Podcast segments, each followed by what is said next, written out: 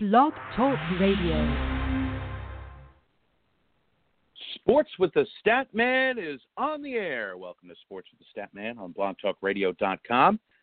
I'm your host, George Sithopoulos, the Stat Man, on a Saturday morning, the 11th of February, 2017. It is 10 a.m. in the East. We are live on Blog Talk Radio, coming to you from our Authentic Invitation home studios in northern New Jersey. I'm going to be with you for the next 45 minutes, so sit back and enjoy as I take you through the world of sports. A good Saturday morning out there, everybody. Today, much like uh, a lot of different times of the year, marks a transition. We go from reviewing the football season to our baseball preview, which we will start today. And along the way, of course, fantasy hockey is on the docket. So thanks for joining us. Middle of February, pitchers and catchers reporting to camp in the next week. We will start our 2017 fantasy baseball preview with a look at catchers, the catching position. But before we do that, what a game last Sunday, Super Bowl 51, where the local New England Patriots came away with their Bill Belichick, Tom Brady era. Congratulations to the Patriots as they uh, came up against insurmountable odds, insurmountable in terms of the first 50 Super Bowls, where no team has ever come back by more than 10 points. The Patriots did that two and a half times over. 25 point lead that the Falcons had early in the third quarter at 28 to 3. They led 21 to 3 at the half, and all the Patriots did was storm back, keyed by 19 fourth quarter points, a field goal followed by two touchdowns and two two point conversions to tie the game and to send the game to overtime, which is the first time that's ever happened in the Super Bowl. A lot of firsts. Tom Brady also setting a passing yards record with 466 obliterating the former record of 415. And it was a uh, uh, an amazing game with a lot of numbers, a lot of points on the board, especially late. Didn't look like a uh, long, uh, a high-scoring game early on uh, because both teams were held scoreless in the first quarter. Atlanta with 21 points in the second, but the Patriots with 19 in the fourth, uh, getting it to overtime, and then uh, a uh, a James White two yard touchdown run uh, got the win and the championship for the New England Patriots in overtime. A true walk off as uh, uh, the Falcons are left to ponder what could have been as uh, uh, we head into the off season. So, what do we have this week? We have a lot of. Uh, uh, uh let's let's break down the numbers from football, our game picks, a couple of prop bets, and uh, then of course uh, moving on to hockey. Hockey week 17 heading into week 18 as the trading deadline is less than three weeks away. And we will have the weekly best for week 17. Look ahead to week 18 for injuries and hot pickups. Uh, a player that, uh, if you follow local hockey, especially the New York Islanders, a player that uh, you are quite familiar with, the rest of the fantasy world is starting to pay attention to this player who's been on the Islanders for a long time and we'll talk about that in our fantasy hockey segment. And finally, as I mentioned, fantasy baseball preview to begin. Uh, we're going to take a look at catchers, and the big question is, well, for some of you, might be, well, where, who is going to catch on the north side of Chicago for the defending champion Chicago Cubs? Will it be Willson Contreras? Will it be Kyle Schwarber? Do you rank Kyle Schwarber as a catcher? Uh, it depends on your league. Some leagues have position uh, determination solely on games in 2016. Well, Schwarber didn't play much in 2016. He was injured in early April, came back in the playoffs, which doesn't help. Um, they tried to put him in left field, and he was injured. Willson Contreras was the young rookie last year. Schwarber was the young rookie two years ago. Contreras did a good job at catcher. They are in an enviable position, are the Cubs, with such a young team and so many um, possibilities there. Um, but we will uh, we will talk about that as well as who we have atop our rankings, along with players who have upside and um, players who might be overvalued. We'll take a look at that. We will also post our fantasy primer, which is a companion to this uh, very show. We've done it for the last couple of weeks. We try to uh, talk about things we didn't get a chance to talk about on the show, but also to kind of review the show and, and have uh, some information that you can use for your lineups and your roster decisions and your preparation uh, for upcoming drafts and stuff like that. So we have uh, all of that coming as well. Glad you could be with us on a Saturday. Let's get started with a look at the fantasy numbers from Super Bowl 51. And even though J- uh, Tom Brady and Matt Ryan were locked in a battle, and both of them scored 20 or more points, they were two of the top three scorers. But the top scorer was neither Brady nor Ryan, even though Brady won the MVP. It was James White. James White with three touchdowns on the day, two touchdowns rushing, six rushes for 29 yards, 14 catches, though, for 110 yards and a touchdown. And that was um, uh, the difference. One of the running touchdowns, the running touchdown, I should say, or one of the two, uh, was the difference. Uh, and uh, that was the winner in overtime. And James White was uh, uh, was fantastic in his um, in his game. However, obviously the MVP went to Brady because of the yardage. Brady second uh, in fantasy points among everybody. 43 completions, another record, in 62 attempts. 466 yards, two touchdowns, one interception. That interception was costly. Ran back for a touchdown. Brady, 15 yards rushing on one rush where no one was paying attention in the middle of the field, and he ended up uh, uh, taking the 15 yards. And of course, the over/under for him in rushing yards was two and a half. Uh, so he blitzed through that in one carry, 27 points compared to White's 29. Matt Ryan had 20 points, 17 of 23. Very efficient, not a lot of attempts. Uh, some attempts early was very good in the uh, in terms of his passer rating, which was perfect uh, as as late as the third quarter. Two touchdowns for him. He did lose a fumble, but he scored 20 points.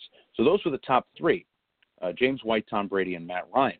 Now, if we look at, obviously, we looked at the quarterbacks, uh, but running backs behind White, Devonta Freeman had a good day. He scored the first touchdown of the game, remember. 11 rushes in all for 75 yards and a touchdown, two catches for 46 yards. He had 15 points. Tevin Coleman with eight points. He had a six yard touchdown reception. That was his highlight. LeGarrette Blunt, though, held mainly off the board. 31 yards rushing, lost a fumble. James White became uh, the man for New England because of game flow you had an early Atlanta big lead, and when New England came back, they couldn't just run Blunt up the middle. Uh, they had to throw the ball, and White is a better pass catcher out of the backfield. Dion Lewis had two points. Patrick DiMarco, the fullback for Atlanta, two catches for 12 yards. He had one point, and that was the extent of wide or of uh, running back uh, fantasy touches. From a wide receiver point of view, Danny Amendola was the best at 13 fantasy points. He had eight catches for 78 yards and a touchdown. But then after that, it was um, it, it basically there were no other receivers who had no other wide receivers who had a touchdown. Uh, Julio Jones, four catches on four targets for 87 yards. You know, they they turned the spigot off when they had a big lead and they were trying to uh, uh, run the clock out, but they had a lot of three and outs, and that allowed the Patriots to get right back into the game. Uh, also, a key penalty took uh, Atlanta out of field goal range in the fourth quarter. That would have made it a two possession game. It would have effectively ended the game. Uh, so they didn't go to Jones late. They went to him early, four catches for 87 yards. He had eight points.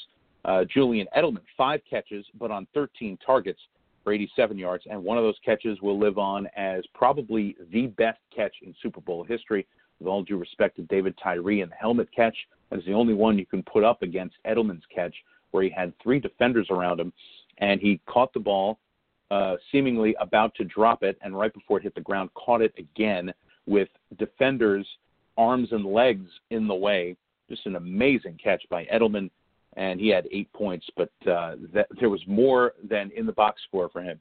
Taylor Gabriel, Malcolm Mitchell each had seven points because they had 70 or more receiving yards. Chris Hogan the uh, conference championship, Darling had four catches on seven targets for 57 yards. Mohamed Sanu, two for 25 for the Rutgers standout, and uh, that was it among wide receivers. So essentially, it was Danny Amendola catching a touchdown. Jones and Edelman had uh, solid yardage, so did Gabriel and Mitchell, but after that, it uh, it fell off quite a bit.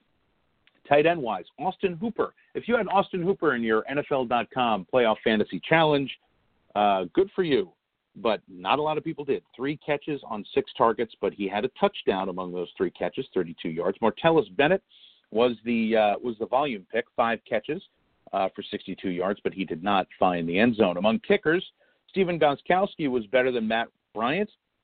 Gostkowski, two for two in field goals. 41 was his long. One extra point attempt, zero extra points. And that was uh, indicative of how the Patriots started the game. Uh, but and that was on their first touchdown. After Gostkowski's field goal, however, things started to pick up, and he did not attempt another uh, extra point because of the two two point conversions that the Pats needed.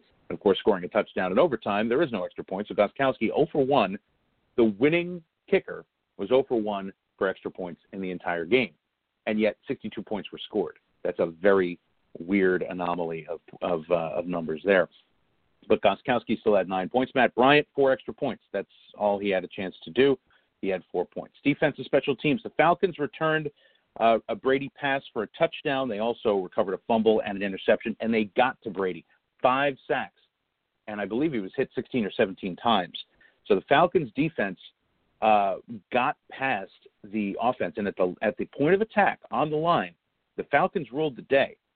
Uh, however, Tom Brady ruled the second half, and that was the difference.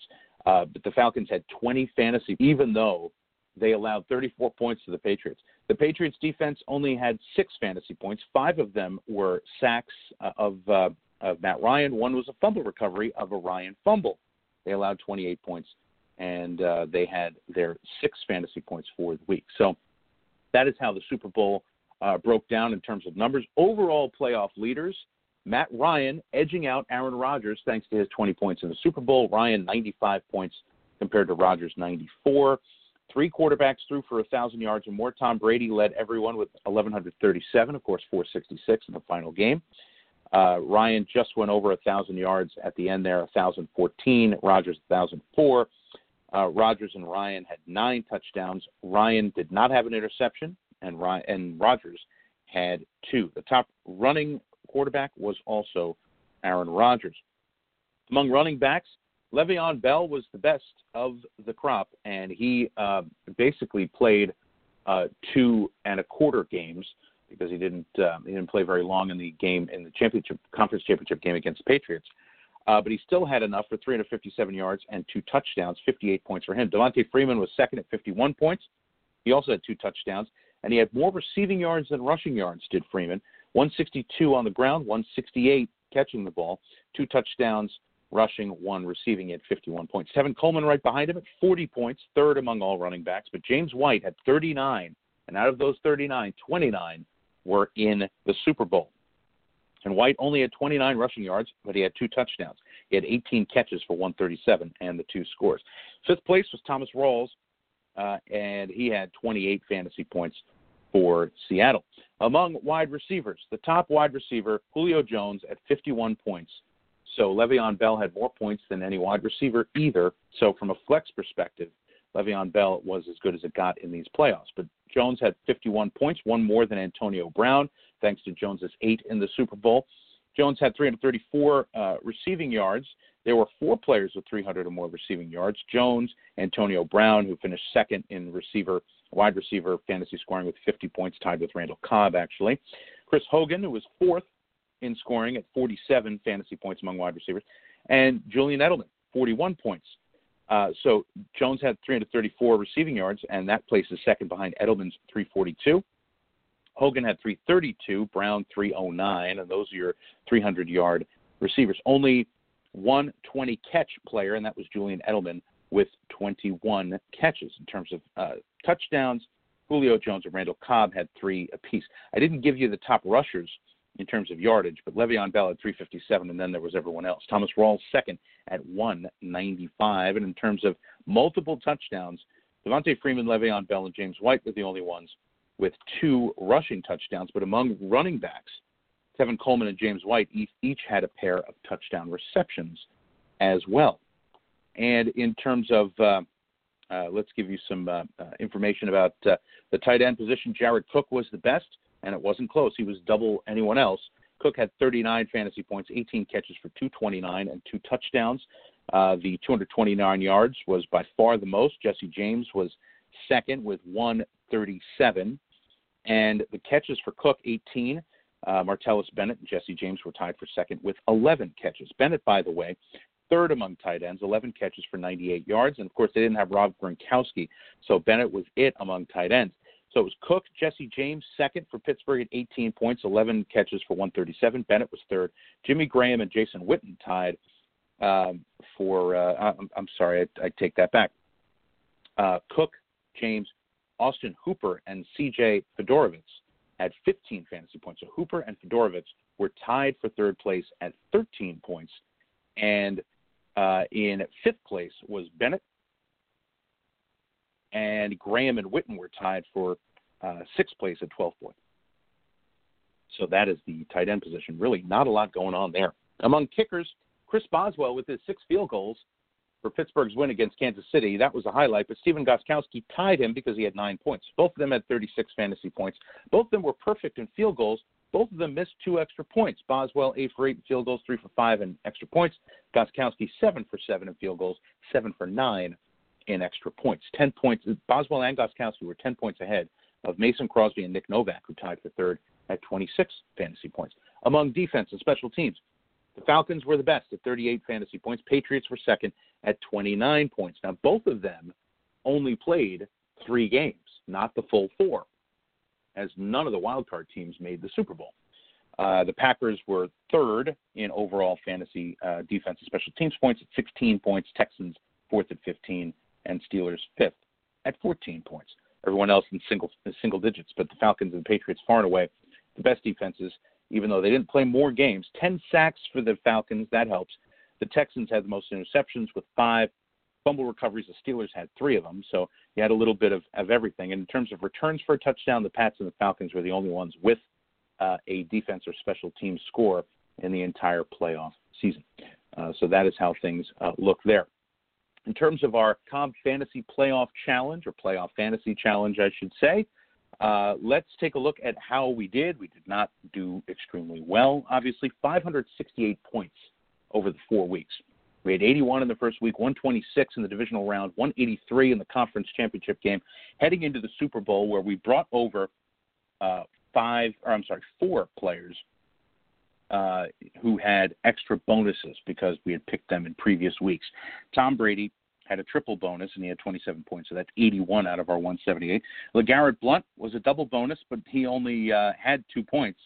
He only had one point basically, and and that was doubled, uh, as bad as that was. Uh, Julio Jones a triple, but he only had eight points. Danny Amendola was the only one who was better. Uh, but still, Jones uh, had triple the points, so 24. That's not bad. And the Patriots had a triple bonus, 36 points. Now they finished second to the Falcons, but um, when you have triple points of a of, of a defense or special teams, then the other defense in the Super Bowl has to be three times as good. The Falcons were not. Obviously, they had 14 points according to NFL.com. The Pats had 12. So staying with the Pats made sense, and so they were my second leading scorer. So Brady had 81. The Pats D had 36 and Julio Jones had 24. Everybody else, uh, Devonta Freeman on a single game had 17 points. He was second to James White among all running backs. Uh, but um, Blunt was a dud. Matt Bryant was uh, not the best kicker, and I didn't have multiple, uh, you know, two times, two X or three X points on him. Uh, Julian Edelman, I did have him in the lineup, eight points for him, and Martellus Bennett, six points. But uh, a better choice would have been Amendola for wide receiver and Austin Hooper for tight end. So the top lineup uh, was uh, Brady, White, and Freeman at the uh, running back position, Amendola and Edelman among wide receivers, Hooper is the tight end, Gostkowski is the kicker, and the Falcons as the defense. So uh, not so great, but uh, I did place inside the top 200,000. I don't know in terms of a percentile what that is. Um, 128,106 for the Super Bowl round in terms of the ranking for 178 points. But just look at the leaderboard. I had 568 points. The top players was actually it was actually a tie, 1,001 points. Uh, so quite a bit more than what I had, almost double. And the most uh, points for the Super Bowl uh, week was 468 points. Three players uh, ended up getting that according to NFL.com. So uh, that is a look at uh, that. And finally, prop bets um, in terms of the over/under of um, uh, of what the of what national anthem was going to be, Uh, it was supposed to be two minutes and 15 seconds, I think, somewhere around there. Brian, uh, Luke Bryan, the uh, national anthem singer, was at 2:04, so that was a positive there. I picked uh, Tom Brady for the uh, for the MVP. I was correct there, but I was wrong on first touchdown scores for each team. I thought Tom Brady was going to sneak one in. It wasn't. It was James White, and I thought Julio Jones would score one for the Falcons. Close. It was Devonta Freeman, another skill position player, a top guy, but uh, Freeman was was the man. Uh, I was correct on the over under. I picked 30, uh, 37 31. That was what I picked. I picked a six point victory for the Patriots. So I won straight up and with the spread. So for the playoffs, I was eight and three straight up and eight and three with the spread. I picked the over, uh, thinking there would be 68 points scored. It was 62, pretty close. Uh, but the over was uh, the over under number was 58, so I was correct there. And uh, also color of Gatorade poured on the winning coach. I thought the orange as a retro. No Gatorade was uh, tossed over the head of Phil Belichick. I should have known, and I was incorrect there. Uh, so that is a look at the prop bets. Okay, now let's move on to hockey. Uh, week 18 coming up. And first, let's take a look back at Week 17. Rangers everywhere. J.T. Miller, Michael Grabner uh, were the top, or were two of the top three players, all tied at the top uh, among forwards anyway. Miller, Grabner, and Brett Connolly of the Capitals. All of them had 24 fantasy points, tied for first. We give the edge to uh, Michael Grabner because he had four goals, a single assist, a plus six in three games. JT Miller was two, four, and six, and a plus six in three games, and Brett Connolly three, three, and six, and a plus six in four games. As Washington has been unstoppable, especially at home. And those are your top three forwards. Top local, Grabner and Miller tied for first. Jason Pominville in fourth place for the Minnesota Wild. He had seven points, two, five, and seven in four games, a plus four, two penalty minutes, and he had 22 and a half points. Nicholas Backstrom and Patrice Bergeron were tied for fifth place. We give the edge to Bergeron because he did more in fewer games, two goals, five assists in two games, a plus two. Nicholas Backstrom in four games was two, four, and six, plus four. Did that four penalty minutes, both of them with a power play goal. But Bergeron gets fifth place with 22 points. Backstrom an honorable mention at 22 points. Among goals scored for the week, in those goal pools that you may have. Michael Grabner, William Nylander of the Leafs, and David Pastrnak of the uh, Bruins all had four goals to lead the way. Most assists, Juice Bergeron and Jason Pominville with five. Most points, also Bergeron and Pominville with seven. For Miller, Grabner, and Connolly, those are the uh, the top guys there. And in terms of shots on goal, if you count that in your fantasy league, Tyler Seguin led all forwards with 23, Evander Kane second at, at 19, and Zach Parise of the Wild at 17. Among defensemen, Duncan Keith was the top scorer. He had a goal and four assists, a plus four in three games. He had 31 fantasy points. Nicholas Hjalmarsson, also of the Blackhawks, two assists, a plus seven, two penalty minutes in three games, 22 points for him. John Carlson of the Capitals, a goal and two assists, a plus four, two penalty minutes. He had 21 points. Carl Alzner, two assists and a plus six, 20 points for him. And in fifth place, Alex Goligoski of the Arizona Coyotes, 18 and a half fantasy points. He had a goal and two assists in only two games, a plus two. A shorthanded goal. That was that goal that Goligoski had. He had 18 and a half fantasy points for the season. Goligoski, that was only his second goal of the year, and he has a minus eight for the Coyotes, which is actually relatively very good. Top local uh, was Ryan McDonagh, the Rangers, who finished uh, in seventh place at 17 and a half fantasy points. He had two assists and was a plus five with two penalty minutes in three games. Among goaltenders, Jake Allen was the best, and he was really fighting it for a while. They gave him a few days off. The coach got fired, and it looks like he might be back on the ball. In three games, he was two and one with a shutout, a 1.34 goals against, and a save percentage of 857, 88 saves and 92 save attempts. He had 23.6 points, 0.4 points, two saves better than Henrik Lundqvist, who had a perfect week at 3 0, a 2.33 goals against. He allowed seven goals in three games and a 938 save percentage. Faced a lot of uh, a lot of shots, 106 uh, saves out of 113 shots. He was at 23.2 points. Uh, he gets the slight edge over Calvin Pickard. Pickard had a loss, but he did have a shutout and tied with Lundqvist for second place. But we give him the third star at 23.2 points. Pickard was two and one for the bad Avalanche team. 1.69 goals against, 938 save percentage, and he's a free agent. He is a hot pickup for sure uh, just to play out the string. And he does face a lot of shots. So if you have saves as a statistic uh, in your fantasy league or in your rotisserie or uh, hockey pool, uh, Pickard would be a, an interesting pick. Uh, fourth place, Devan Dubnyk at 21.8 points. Robin Lehner of the Buffalo Sabres at 21.6. Very clustered at the top. Uh, you had a total of six players within 2.2 points of each other. Braden Holtby was sixth at 21.4. Very, very close there. And in terms of enforcers, players who fill up the penalty box as well as the score sheet, Evander Kane is our enforcer of the week. Two goals, a minus two, but 20 penalty minutes on 19 shots. He had 19 enforcer points. Second place uh, was Brandon Dubinsky, goal and two assists for Columbus, plus two, 10 penalty minutes. Not a lot of uh, big time penalty minutes, obviously, but uh, TJ Oshie had a good week, three goals and an assist, but he only had four penalty minutes. And to really qualify, you need five penalty minutes or more. That's what I'd like to kind of uh, have as a minimum for an enforcer of the week. And then you have a player like Ryan Reaves who has 26 penalty minutes. Well, that helps you to some extent, but he didn't score a goal or have an assist. So you need kind of multiple points and five or more penalty minutes. That's kind of the the um, uh, the lowest that you would consider for an enforcer of the week. So Kane, uh, followed by Dubinsky, and in third place, let's see, do we have a third place team? Yeah, how about Jacob Trouba? Actually, Jacob Trouba is in second place, uh, and Dubinsky at third. But Trouba two assists and a plus two at 17 penalty minutes. Uh, so he also had 19 enforcer points. But we give Kane the edge, um, and Dubinsky gets third place. So that is that is a look at the enforcers of the week. Uh, we still have injuries, hot pickups, and we're going to take a look at the schedule and also fantasy focus for goaltenders. We're going to do that. And then, of course, after the bottom of the hour, uh, we're going to take a look at the catching position as we start our 2017 Statman Fantasy Base preview. Anything we don't get to, uh, you'll find on the Fantasy Primer. It'll be posted by Monday morning, and you can get there by going to statmansportsonline.com and uh, just search for Fantasy Primer. It is usually on the front page uh, and you can get there that way. Uh, also, you can listen to the entire 45 minute podcast, the 30 minute live feed you're listening to now. And you can listen only uh, from our uh, Blog Talk Radio page at blogtalkradio.com slash the dash statman. That's T H E dash statman. You can listen to the entire 45 minute show.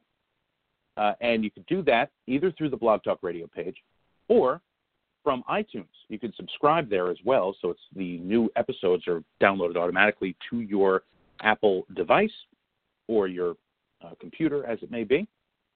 Also, we're on Stitcher, the smart radio app.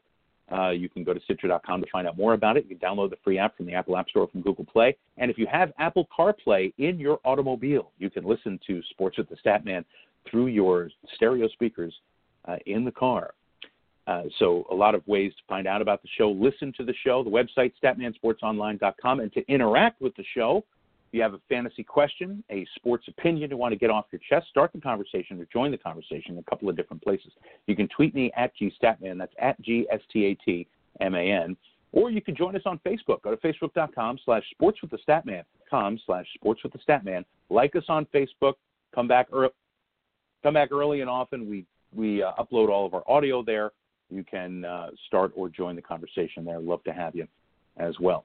We have the baseball season coming up in a couple of months, and our uh, eighth anniversary of our show. This is show number 720, uh, and uh, we are here once a week for you.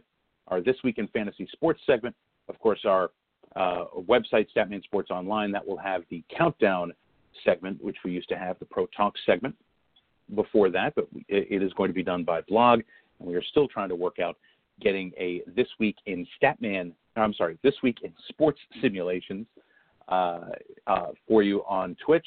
We're going to get those uh, those uh, simulations, sports simulations, up and running very soon. We have a we have a laundry list of uh, things we want to try.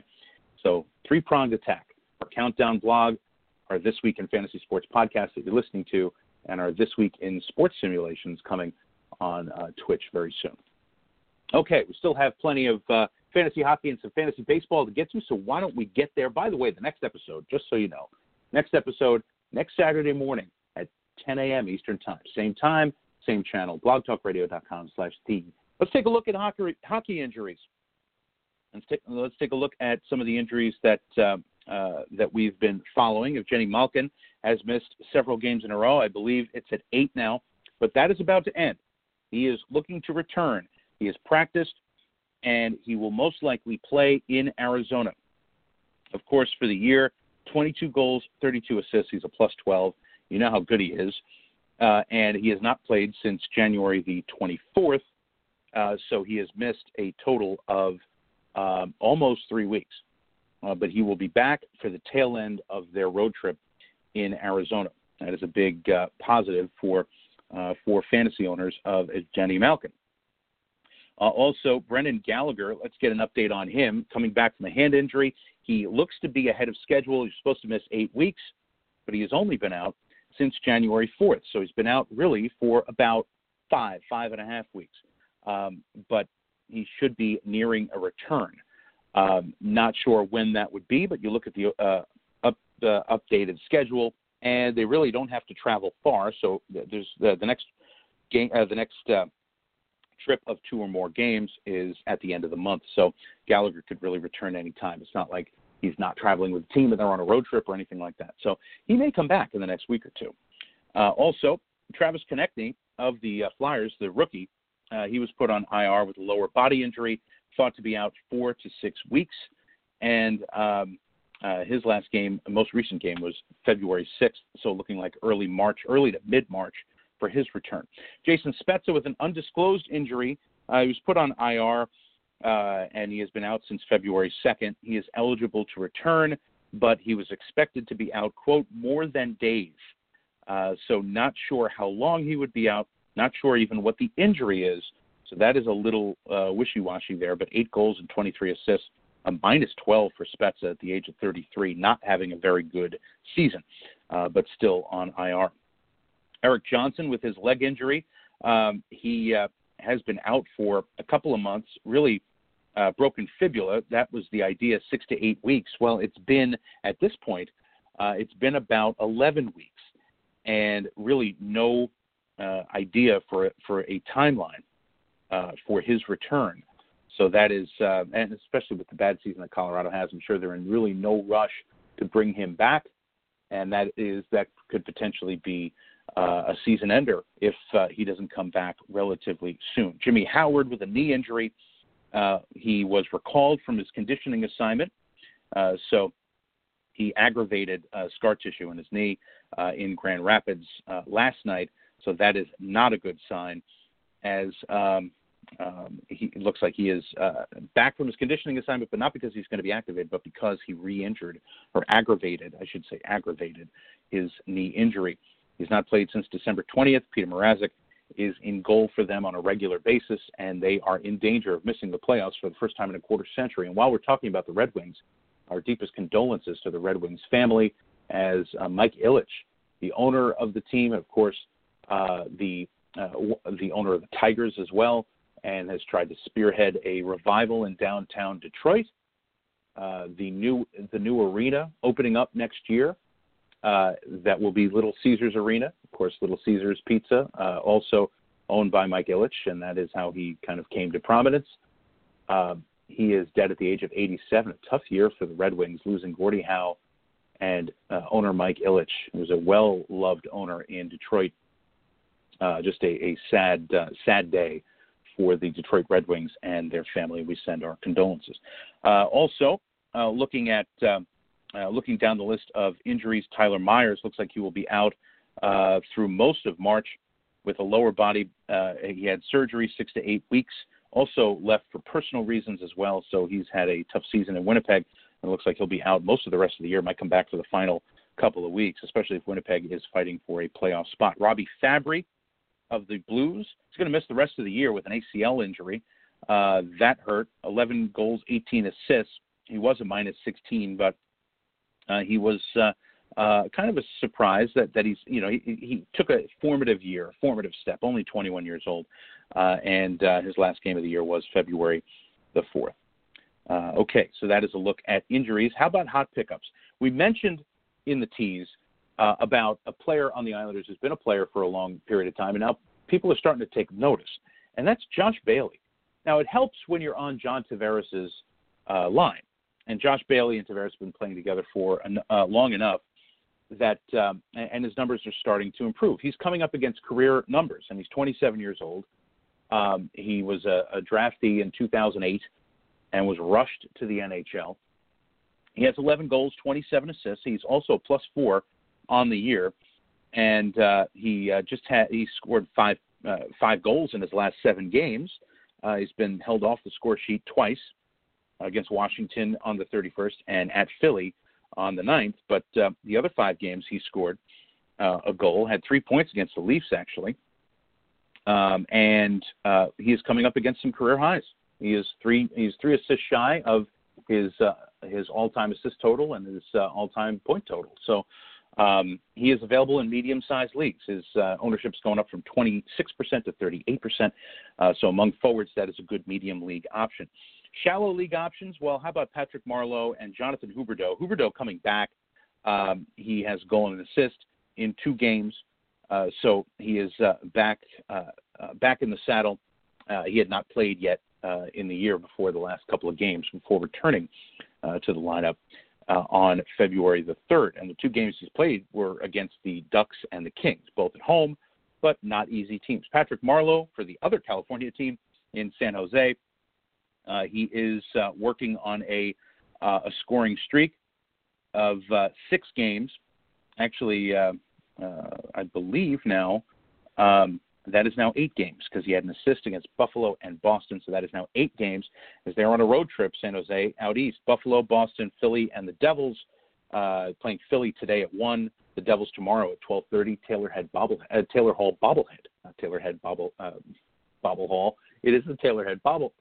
I said it again. Taylor Hall Bobblehead tomorrow at 12:30 at uh, Prudential Center. Be there. Aloha. Uh, but uh, Patrick Marleau, eight games uh, scoring streak, looking to extend that this weekend, and available in uh, shallow leagues, 58%, going up to 68% among CBSSports.com leagues. Deep leagues, let's give you an op- option here. How about Jason Pominville, the forgotten man in Minnesota? Everybody talks about Parise, everybody talks about uh, other players, Mikko Koivu.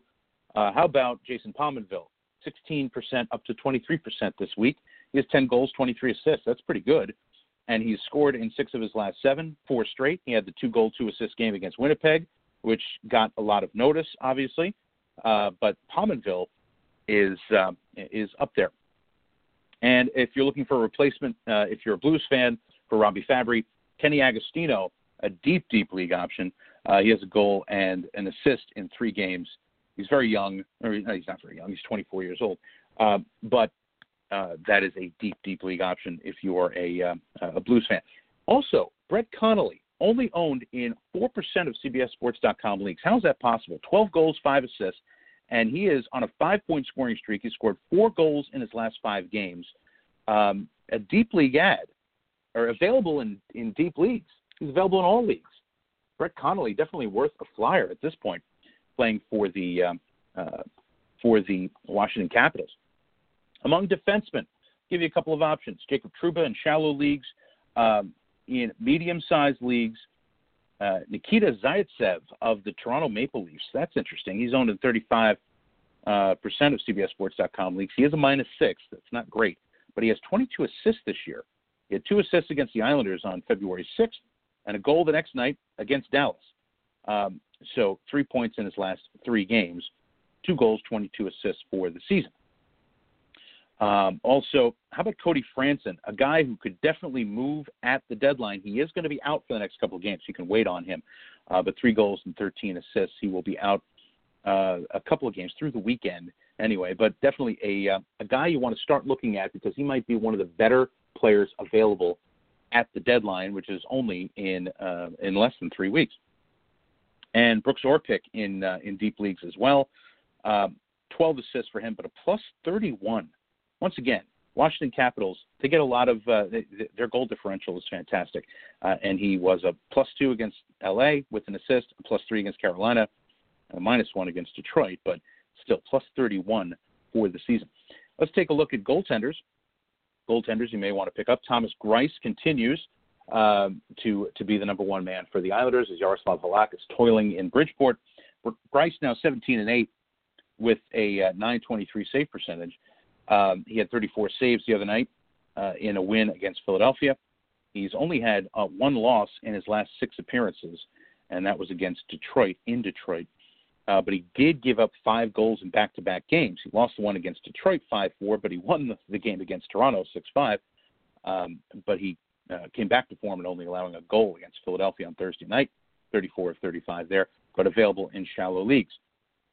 In medium-sized leagues, Michael Neuvirth at 28%, going up to 31%. Uh, and in deep leagues, Andrew Hammond, Calvin Pickard in medium-sized leagues. I mentioned him earlier, uh, but Andrew Hammond in deep leagues. Um, not sure about about that, but you know, Ottawa is uh, trying to hang on to a playoff spot, and they're looking for Hammond to uh, uh, to help out a little bit and spell Craig Anderson now and again. But he uh, he got an uptick in ownership. Uh, not really, uh, not really sure why, but um, uh, I'm just reading the numbers here. Um, but that is a look at uh, hot pickups. Finally, let's take a look at, uh, at, depth charts really quick in terms of goaltenders.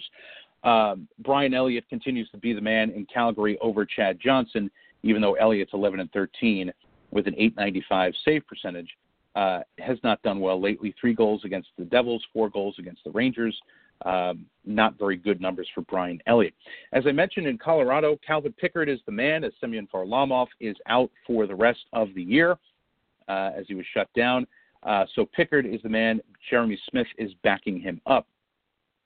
Uh, in Edmonton, don't forget Cam Talbot, 27 and 15 for the year, a 921 save percentage, but he did lose three in a row after uh, before he rebounded with a 22 save shutout in Montreal. They play Chicago tonight at home.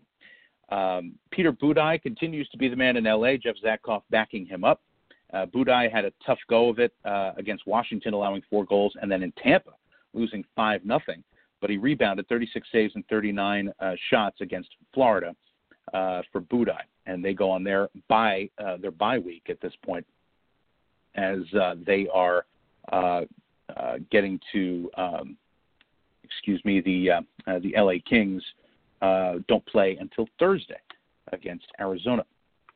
Uh, otherwise, everything else looking pretty good in the Western Conference. Connor Hellebuyck is the man over Michael Hutchinson because under and he is going to be out at least uh, until next week. It looks like. So Hellebuyck for some uh, some uh, some quick help there. As uh, but they, they they did lose to the Blackhawks. He allowed three goals and 34 shots. you probably want to steer clear of Winnipeg goaltenders right now. In the East, uh, Anton Khudobin is now backing up Tuukka Rask as, uh, as uh, McIntyre was sent down to Providence. Robin Lehner uh, is the starter in Buffalo, even though he had a big disagreement with his coach. They um, he was in the nets on Thursday. They lost. he allowed four goals on 43 shots to the Ducks. so it's kind of a one-on-one situation, but Lehner is still listed as the starter. Petr Mrazek, we mentioned he is between the pipes for Detroit allowed five goals the other night to Washington, but three goals uh, uh, to Columbus um, in 27 shots, and they um, uh, they lost in overtime in that one to uh, to Columbus. So uh, they faced some tough teams, but he has not really raised his game all that much. Uh, Mike Condon is the man in Ottawa. We mentioned Craig Craig Anderson is hurt, and I forgot I forgot to mention Mike Condon is playing well. Uh, Anderson making progress from his uh, personal issues, working on his conditioning, and he's going to be reevaluated next week. Meanwhile, Mike Condon uh, is 16 to 9 with a 913 save percentage, beat Dallas 31 out of 33 on Thursday night. As I mentioned, Andrew Hammond might be j- just because Craig Anderson is still out. Uh, Hammond is a backup getting a little bit of love. Neuvirth, even though he's a hot pickup, he is technically backing up Steve Mason, uh, as uh, um, Mason at this point 16 and 17 with a 900 save percentage. Neuvirth for uh, the Flyers, 8 and 5 with an 893 save percentage. So not a good save percentage, but maybe a little more goal support. Matt Murray and Marc Andre Fleury are 1 and 1A in Pittsburgh. Fleury might be on the move if he uh, allows a trade. Same with Ben Bishop in Tampa, as Andrei Vasilevskiy is uh, is ready to go. But Bishop was in the nets for that five nothing win uh, over LA as uh, he had a 28 save shutout. He's won two straight as he beat the Ducks a couple of days before. Uh, so that is a look at the goaltending position. Okay, schedule uh, schedule stars in the NHL. Uh, looking at uh, uh, some difficult ones. Um, Boston is on a bye, and then they play San Jose on Sunday. I'm looking at